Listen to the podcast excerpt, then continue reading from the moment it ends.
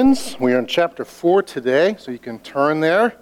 Um, and if you don't have a Bible in your hands, there are journals. Those are free for you to use and write in. So grab a journal. We will project the verse, but better to have it in front of you. We'll be in chapter 4. Um, and as you're turning there, uh, let me introduce what we're going to talk about. Uh, every people group, pretty much, in the world has historical heroes, or what we might call founding fathers. Uh, the founding fathers of the United States are legendary, incredible men like George Washington and John Adams, Thomas Jefferson, and Ben Franklin, um, and others. They, and they did something remarkable. They boldly crafted a new form of government, and that form has endured for 250 years. Uh, it's remarkable. And in our country, uh, we often look to the founding fathers to help understand the values and the, spe- the specifics of our governing documents. Um, we hold their opinions and their examples as somewhat authoritative uh, in our country, and not without reason. Um, you might have uh, different favorites. My favorite of the founding fathers is actually John Adams. Um, he, uh, I, I think, is just a remarkable man. I thoroughly, thoroughly enjoyed David McCullough's biography. Uh, John Adams' clarity of thought and his wisdom, his tenacity, going through many trials, uh, his New England ways, he was definitely a New Englander, uh, make for great reading. And he has lots of great quotes. So here's one quote from John Adams, um, among many. The preservation of liberty depends upon the intellectual and moral character of the people. As long as knowledge and virtue are diffused generally among the body of a nation, it is impossible they should be enslaved. So, great quote. And you can find uh, lots of quotes like that by John Adams. Um, I think he's probably the most significant founding father, but I won't go off and talk about that too much. All that just to say, founding fathers are important, and we look to them. We look to them to get an idea what are the key principles, what are, what are the ways to understand the, our country and how it's uh, formed. Well, today, the Apostle Paul is going to do just that. He's going to cite the ultimate founding father uh, for the people of God and really the whole world, according to the biblical account and the historical account as well, he's going to cite the example of Abraham, just like we might cite John Adams. And he's going to do that to clarify a key principle established by that founding father. Um, he's going to look to establish this truth we've been looking at and learning from chapter 3, but in chapter 4, he's going to look to Abraham to establish and affirm the truth that righteousness before God has always been by grace through faith alone, apart from works. It's been the plan all along. And that's the title of the message. So let's pray. And then what we'll do is read sections of it, and I'll talk about it. We'll just work our way right through the whole passage. But let's pray and ask God for help. Lord, we thank you for your word. We thank you for these truths that we see here. We thank you for Abraham and what you did in his life, and we thank you for how this is instructive for us. I pray right now as we examine Romans 4, would you give us ears to hear? Would you help me, Lord, to teach well? And I pray through this, Lord, that we could encounter this amazing truth that's here. And Lord, this truth is a life changing truth. We need it. Lord, we often stray from it, even day by day, even moment by moment. So we pray for encouragement and correction and exhortation and empowerment. And Lord, we ask for those among us that don't yet uh, understand or have not yet received this truth for themselves, will you speak to them? Will they know that this is from you, not me or us, but ultimately from the God of the universe, the, the truth teller? We thank you, Lord. We ask these things in Christ's name. Amen. So, chapter 4, starting in verse 1, reading just the first eight verses, says, What then should we say was gained by Abraham, our forefather, according to the flesh? For if Abraham was justified by works, he has something to boast about, but not before God. What does the scripture say? Abraham believed God, and it was counted to him as righteousness. Now, to the one who works, his wages are not counted as a gift, but as his due. And to the one who does not work, but believes in him who justifies the ungodly, his faith is counted as righteousness. Just as David also speaks of the blessing of the one to whom God counts righteousness apart from works. Blessed are those whose lawless deeds are forgiven and whose sins are covered. Blessed is the man against whom the Lord will not count his sin. I want to dig into this passage, this section of the passage, and just look at this idea of being counted righteous or being justified for Abraham, our forefather. Paul has been in chapter 3, as we've seen, mounting up evidence that the law, that the, the, the commands of God in the Old Testament, the commands of God throughout the whole Bible, New Testament included, um, do not lead to righteousness. They actually lead to an awareness of unrighteousness and condemnation. And then in the end of chapter 3, we've learned that righteousness comes through Christ alone, through his life and his death, through his offering of himself on the cross, his, his propitiation, his putting away of just wrath. And it's through offering himself and through simple faith in him, receiving that sacrifice, that we are made right with God. We are put in the right. We are counted righteous with God. And it's only through that. That's what we've seen so far. And now, Paul wants to address concerns. Concerns about this idea. Concerns that maybe this is a novel idea. This is a new thing that Paul's introduced, or, or a new thing that some people came up with. And maybe we think the same. Maybe we think this is a novel idea. This is modern man thinking through these things and inventing a way to kind of deal with our inherent sinfulness and our failures. Now, novel ideas are, can be good, but they can also be dangerous, right, and destructive. Uh, I think the 20th century is, is evidence for where novel ideas can go wrong and the destruction they can bring. So we should be careful with new ideas, novel ideas. And so Paul is going to point back in time, way back in time, to the founding father. And he's going to illustrate through his life very clearly, through this founding fathers, that justification has always been by grace alone, through faith alone. He speaks of Abraham as our forefather according to the flesh he calls him. And he means specifically that he's the forefather biologically of the Jewish people. But he's going to, as he goes through this passage, going to say, well, he's more than a biological forefather. He's a spiritual forefather. He's the ultimate forefather. And so he introduces him as the forefather that they should listen to. And he asks the questions Was Abraham justified by his works or by faith? Let's look at Abraham. How did it work for him? And he says if he was justified by works, certainly he could boast. He's been talking about boasting and how boasting gets removed by justification by grace through faith. And so if Abraham could be justified by works, he had something to boast about. But then he says, but not before God. That's interesting that he says that. But not before God. But you would think, well, if he could justify himself by works, he could boast before God, couldn't he? What Paul's saying is that no, this is not God's system. It doesn't work in the first place. And secondly, it's not God's system. It does not please God to boast in our works and what we can earn before God. It is not God's way, it's not God's plan. Justification by grace through faith has been God's plan all along. And so he asks the question about Abraham and looks at his life what is, and says, What does the scripture say? And his audience probably would have known the scriptures and known what it said, but we want to look back at some of the verses in Genesis. Uh, so in Genesis 15, it, it, describes this encounter that Abraham has with God, and that's what Paul's referencing.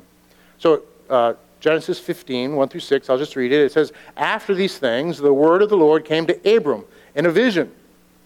Fear not, Abram, I am your shield. Your reward shall be very great. But Abram said, O Lord God, what will you give me? For I continue childless, and the heir of my house is Eliezer of Damascus. And Abram said, Behold, you have given me no offspring, and a member of my household will be my heir. And behold, the word of the Lord came to him This man shall not be your heir, your very own son shall be your heir. And he brought him outside and said, Look toward heaven and number the stars if you're able to number them.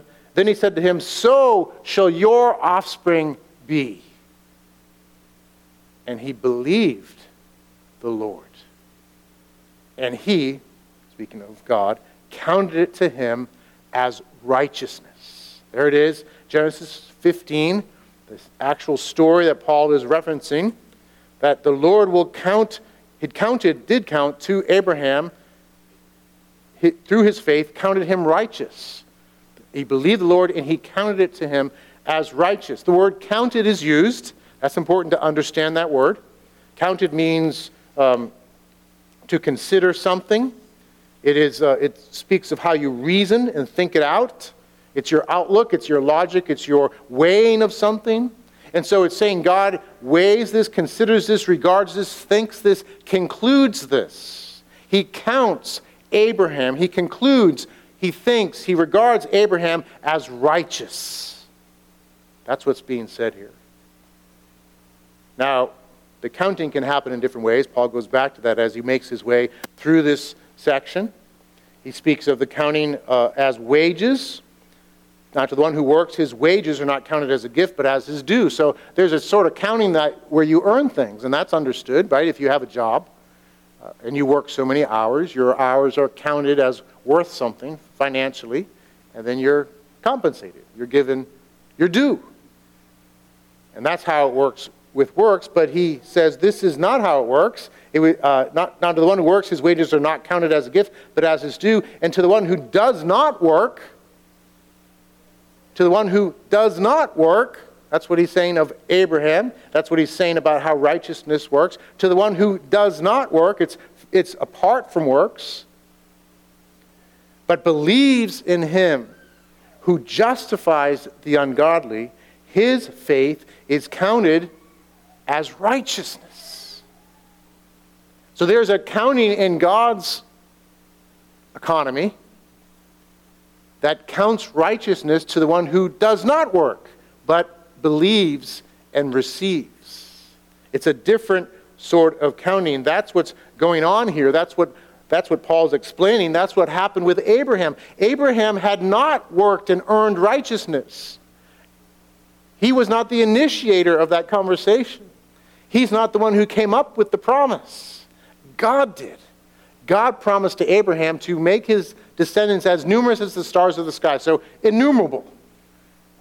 To make him an inheritor, really heir of the world, we're going to see Paul calls it, uh, who, and, and he's a man who had no children and was not able to produce children. He and his wife were barren. And God promises to make him an heir of a countless number. And Abraham believed God. He hadn't done anything. He received what God had promised and what God was going to do without doing anything. And God counted it to him. He considered him righteous. God said, This one who believes in me simply without works is the one I count as righteous. So important. And illustrated, of course, by Abraham, the forefather. And then Paul cites another forefather, King David.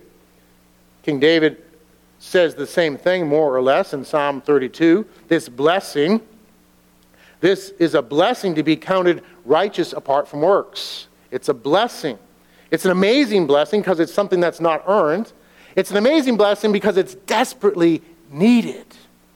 It's a blessing we need. And without this path, without this way, we are all sunk, right? That's what Romans 1 through 3 has taught us. The law only makes it clear how desperate we are, how far we fall short of the good and righteous standard of God. And so this is a blessing that is one we need. And so David says, Blessed is the one, amazingly blessed is the one whose transgression is forgiven, whose sin is covered. Blessed is the man against whom the Lord counts no iniquity. Counts no iniquity, counts righteousness, is the implication here. And so Paul's citing David in this truth. And so this blessing has been needed since the dawn of humankind, since the fall of Adam and Eve, since the days of King David and before, since the days of Abraham himself, and back to the very beginning. It has been God's plan all along to grant this blessing of forgiveness and righteousness as a gift given and received by faith. There is no other plan it has been God's plan all along. This isn't plan B. God didn't think, well, if they had just got it right, we'll go with that. or somehow I can intervene and fix things some other way. No, this has been plan A. This has been plan, the plan all along and has been obvious since the fall itself. It is God's plan. It's how God doesn't, does it. This isn't a contingency plan. This isn't something that's secondary. This is so important to get. Because let me tell you what happens in all of our minds and hearts. We realize, yeah, I come in this way. I come into Christianity, I come into the family this way through grace alone, through faith alone. But then we start to let the old ways creep back in and we think, well, there's, a, there's another plan actually. That was just to get me in. Now we're back to plan A. And plan A was righteousness through my works. And so now I'm going to exist as a Christian, righteous through my works. Now, works are important, and righteousness, living out the law, is important and empowered by the Spirit. We talked about that. But that's not to be our ground or our orientation plan, the plan all along is righteousness by grace alone, through faith alone. So we start that way, we continue that way, we finish that way. It's important to see what's going on here and how Paul is saying, look, this is how it worked with the forefather, this is how it's worked all along. Don't try to implement another plan. This is God's plan. So he continues in this argument because there's people who, who would have questions. And, and so in verse 9, he says, Is this blessing then only for the uncircumcised, or also for the, is only for the circumcised, or also for the uncircumcised? For we say that faith was counted to Abraham as righteousness. How then was it counted to him? Was it before or after he had been circumcised? It was not after, but it was before he was circumcised. He received the sign of circumcision as a seal of the righteousness that he had by faith while he was still uncircumcised. The purpose was to make him the father of all who would believe without being circumcised, so that righteousness would be counted to them as well, and to make him the father of the circumcised, who are not merely circumcised, but who also walk in the footsteps of the faith of our father Abraham, the faith that our father Abraham had before he was circumcised. And so Paul's addressing the question about the people of God in the Old Testament. Circumcision was the mark of the covenant. It was the sign of being in covenant with God under the old covenant. It was an essential mark of that covenant as well. Essential. To be in that covenant, you, you were to be, as a man, marked that way. And so it's an important topic to, to address. It's not that Paul has some people that are being unreasonable, it's reasonable, understanding the history of the old covenant people of God. And so he points out, he uses Abraham's life to, to illustrate. When did it happen? When did God count him as righteous? Was it after he got circumcised or before? Because that's important. Because if you understand this is an essential mark of belonging to the people of God in the Old Testament, by the way, the New Testament essential mark is baptism in water. Um, another topic, just to store that away for future reference. Old Testament, it's, it's through circumcision. And so, so if it's an essential Mark, then we might think that, well, if we want to be in right relationship with God, we need to get circumcised first and then believe him or receive this righteousness he, he offers. And so, when did it happen? Well, chapter 15 we just read. When was Abraham circumcised? Chapter 17 of Genesis. It says this When Abram was 90 years old, the Lord appeared to Abram and said to him, I am God Almighty. Walk before me and be blameless, that I may make my covenant between me and you and may multiply you greatly. Verse 10 This is my covenant which you shall keep between me and you and your offspring after you. Every male among you shall be circumcised. You shall be circumcised in the flesh of your foreskins, and it shall be a sign of the covenant between me and you. So, circumcision was not the basis for Abraham's righteousness, but the expression of it.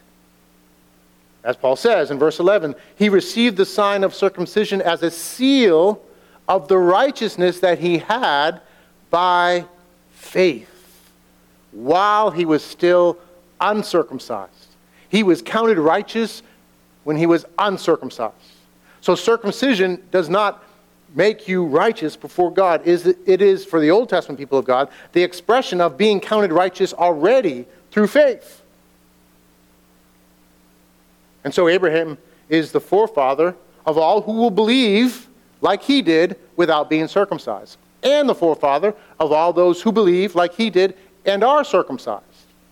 The essential thing needed in God's people is faith in the God who counts us righteous.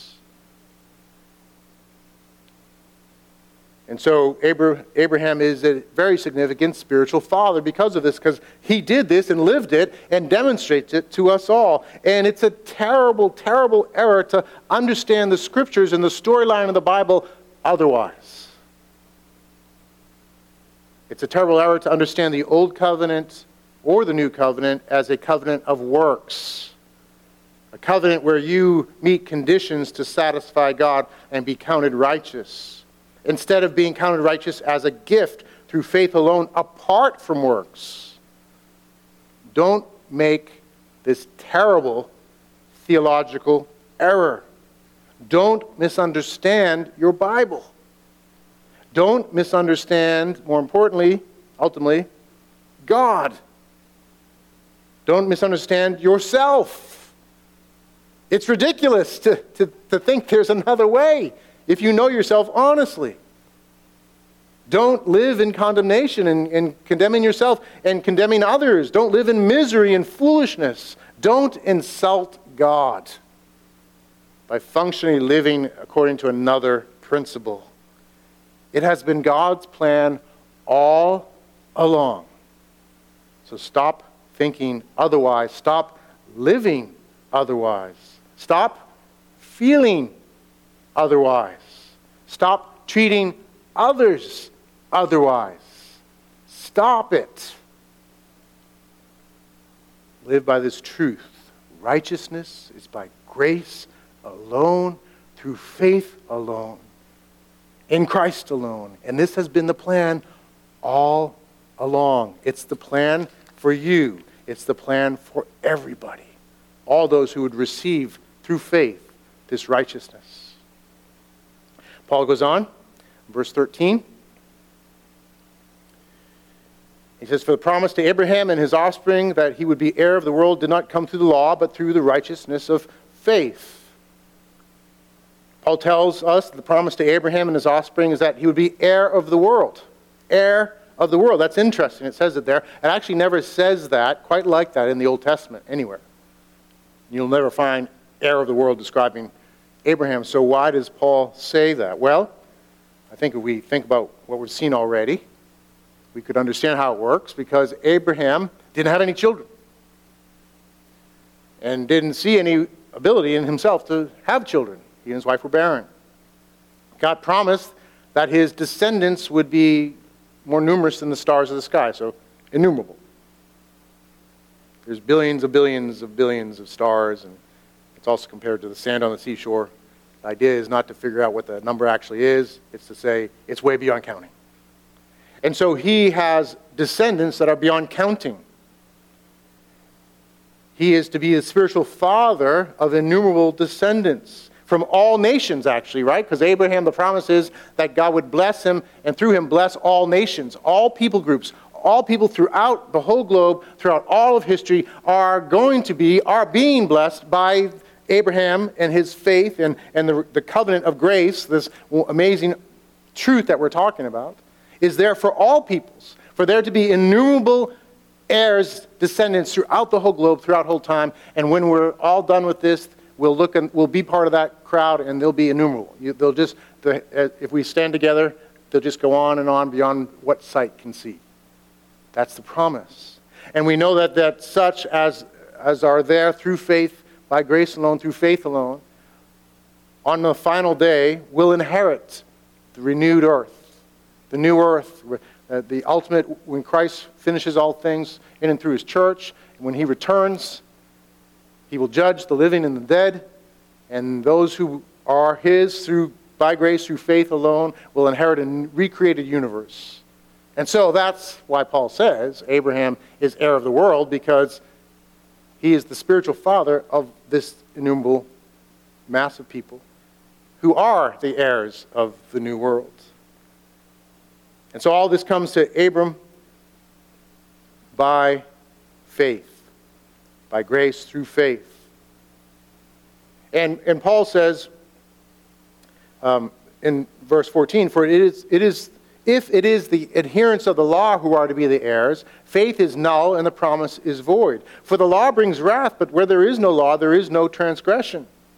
That is why it depends on faith in order that the promise may rest on grace and be guaranteed to all his offspring, not only to the adherents of the law, but also to the one who shares the faith of Abraham. Who is the father of us all. As it is written, I have made you the father of many nations. And so Abraham is the father of many nations through this arrangement, by grace, through faith. And he says, For if the adherents of the law who are to be the heirs, for if it is the adherents of the law, sorry, who are to be the heirs, faith is null and the promise is void. In other words, if you can get there by the law, you don't get there. That's what he's saying. For the law, what does the law do? The law doesn't get you there. The law brings wrath. Now we know the law is good. There's nothing wrong with the law. We've talked about this. There's nothing wrong, of course. It's glorious. The law is good and glorious. God deserves our, our love. He deserves our full passion and affections and energy and our, all of our thoughts and all of our actions. He's so good and glorious. He deserves all that. Of course, we should love him like that. That's good and right. And of course, we should love our neighbors as ourselves. We should really treat others in the same regard and same value as we value ourselves. We should never diminish from that. We should never mistreat another person. We should hold them in honor and love as we would ourselves. Of course, that's right, but there's nothing wrong with that. That's good. But why does the law bring wrath? Because of us. The law just points out the reality of our brokenness and of God's justice towards us, His holy justice, which is His holy wrath. Not a capricious wrath, He doesn't fly off the handle. He's amazingly patient. He's ever doing good in our lives. He's hoping that the kindness his kindness will lead us to repentance. So his wrath is a settled, holy justice. But the law brings wrath. And then he says, But where there is no law, there is no transgression. This is not saying that there is, this happens somewhere, by the way. It doesn't. Wherever the law is, it brings wrath, and the law has always been around. So not only is it the Ten Commandments, but it's the, thousand plus commandments in the New Testament. And it's also the law written on the heart of, of all humanity. He talks about that in Romans earlier everybody has on their heart the law of God written because we're made in the image of God. And Adam and Eve were called to believe and trust and obey God. And we all, we all know that. So the law, it's not that the law doesn't exist, it does. But hypothetically, if there weren't law, it wouldn't do the work of pointing out that we're sinful, that we're falling short. But the, good, the goodness of the law comes in and, and addresses our brokenness. And so if this promise of being heir of the world is going to function through the law, we're, we're all sunk. Everyone is sunk. It's not going to happen. It can't rely on the law. It can't. It has to be another way. There is no, there is no way to, to be right with God and inherit these promises through the law. Only by grace, only through faith. And it's illustrated in the life of Abraham, who is this amazing receiver of an amazing promise, and this promise that, that was given in his day and points to the end of days. So the whole plan, the whole plan is a plan dependent on grace through faith. This has been God's plan all along. And I'm sorry to repeat myself, but I'm not sorry. Because we need to get it. And we wander from this. And we import other plans, thinking somehow we're doing something right and we're messing with God's eternal plan instead of resting and relying and finding life and joy and zeal for love and holiness from this amazing plan of grace through faith. Abraham received this promise by grace through faith. He hadn't earned it. Have you ever had an experience in life where you've received some sort of promise that you haven't earned? I have. Um, I think of one, many examples, but one when I was in college. Uh, I went to college with the promise, the hope, the expectation that I would be able to get an engineering job, get a good engineer, uh, get an engineering degree, and get a good engineering job. That was the promise before me, an expectation, a reasonable promise, because usually people who go through school and pass get jobs. And so I lived with that promise in mind, and that drove me in college. But I had become a Christian right before college, and in the summer I wanted to be part of a discipleship program for Christians to grow. And we were involved with the Navigators. And so I decided to be a part of this program and take a job, um, actually at, at, a pickle factory. That's another story I won't get into. But uh, pickle factory, and then I was a lifeguard too. Uh, and so I didn't make as much money as I could have if I had been like an engineer engineering intern or done another job, so other jobs I could make better money. And so um, I didn't make a whole lot. And our arrangement in our family was a wonderful arrangement. It worked this way. Uh, my parents paid for room and board for college, and we had to pay for tuition and books and, and supplies. And it was a good deal, too, because back in those days, uh, tuition was somewhat affordable. It was like five to 10,000 equivalent of today, believe it or not, uh, not 50 to 100. So anyhow, that was the arrangement, but I, I came up short that summer. And I was resigned, like, okay, the promise is off. I don't, I can't, I won't be able to pay for school, and we, we had made this arrangement. Um, and so I'm going to have to take at least a semester off to earn more money and so forth. And I was resigned to that. And, and yet my gracious parents said, no, don't worry about it. We'll cover the semester. We want you to keep on going. And so the promise of, of school uh, was not postponed, it was continued through their graciousness. The promise came as a gift, not through my earning.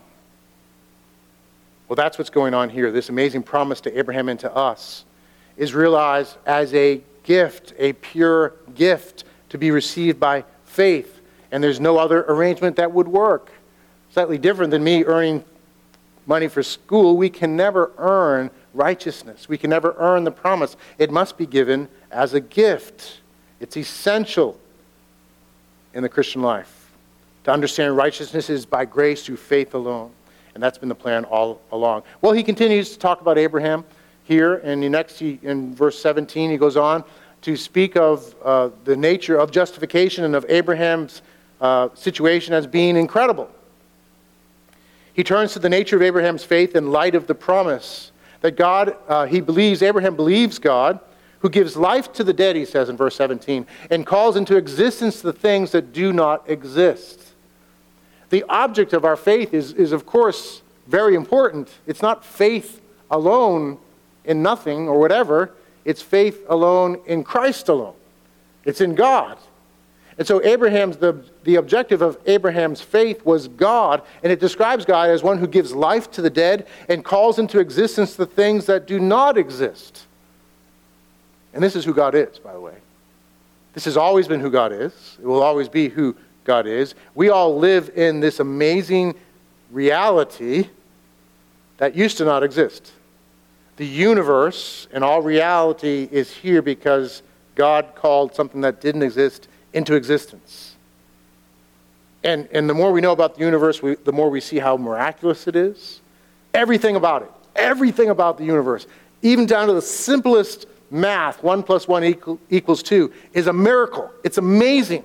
It's a glorious truth. Every aspect of creation is a glorious truth that God has established, and there's infinite amount of things that He's made. He's called them all into existence.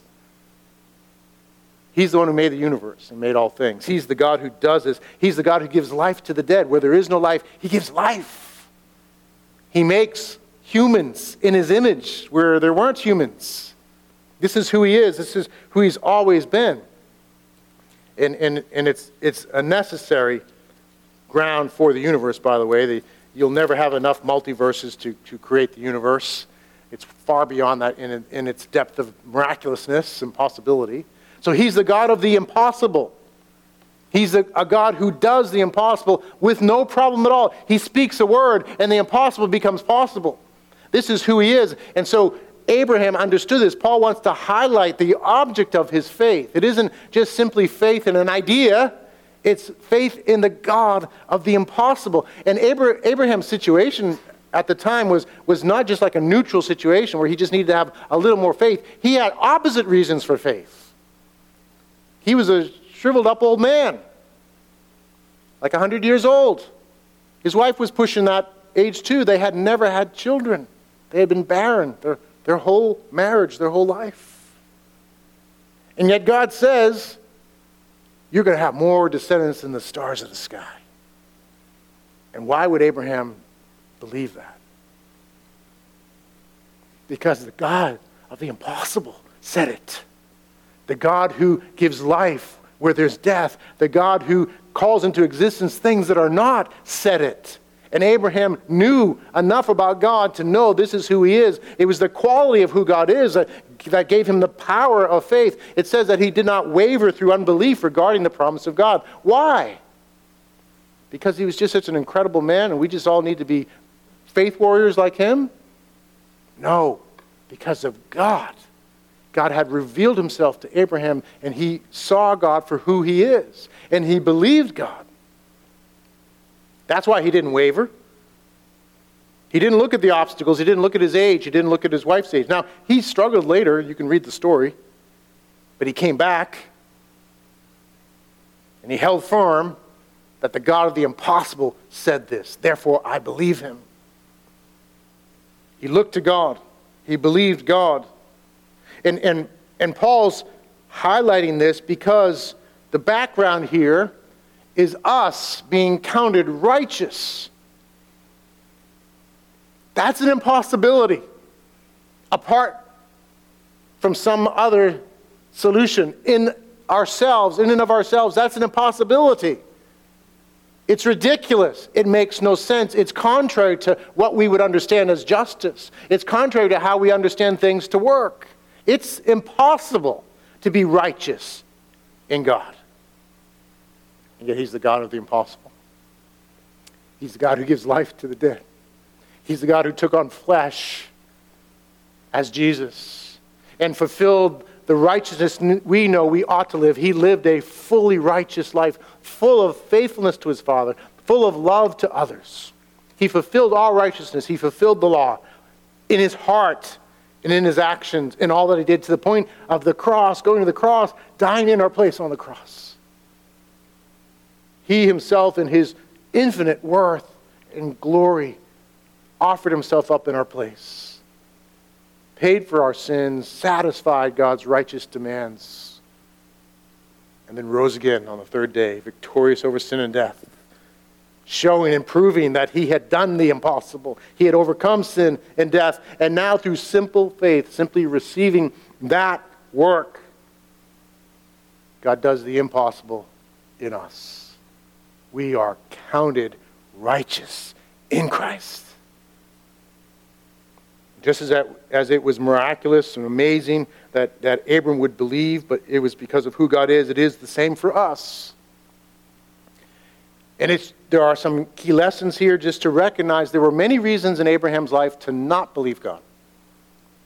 There were things in his life, there were good, good things that didn't exist, and there were bad things that did exist. There was death. There were dead things there, not things of life. His body was good as dead, it says. And so we always will have challenges to faith in this world. We live in a broken world. There are dead things, there are dying things, there are things that don't yet exist. The new heavens and the new earth don't exist yet. And we see in this world, we see the kingdom has come already, but not yet. It's still a broken world. There's dead things around us. There's places where there isn't life and things don't exist yet. Those things can always influence us to say, ah, it, it, it ain't happening. But the key in that is to not look at the things that ain't happening, but to look at the God of the impossible, who has done the impossible and will do the impossible again and again, ultimately in reconciling all things and renewing all of creation. And so we set our eyes on Him, not ourselves, not our deadness, not our weakness, but on Him, the promise keeper. That's how we deal with unbelief. I think of it like driving along the highway. If you set your sight on where you're going, I have to look about 200 yards ahead. Works for me. I stay straight when I start looking even at just the lines next to me. Have you ever done that? Driving along, you feel good, and you start looking at the lines like, oh no, oh no, I can't stay in the lines anymore. That's what happens to me. But if I keep my eyes straight ahead, I drive straight. If I look to the side, if I look at that accident over there or that car over here, I start swerving. That's what the Christian life is like. We are to set our eyes not on our circumstances, our challenges, but on the God who fulfills his promises, the God of the impossible. Finally, and more briefly, Paul concludes saying, But the words that was counted to him were not written for his sake alone, but for ours also. It will be counted to us who believe in him who raised from the dead Jesus our Lord, who was delivered up for our trespasses and raised for our justification.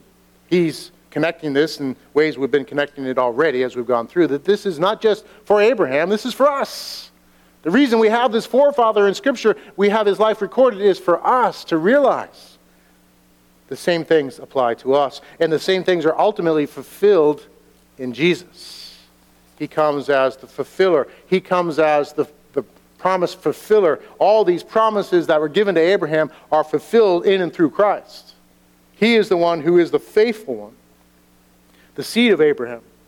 And through him and through faith in him, there's an innumerable amount of heirs, both in the Old Testament, who looked forward to God making all things right, and now since Christ, who look to Christ to make all things right and live in him.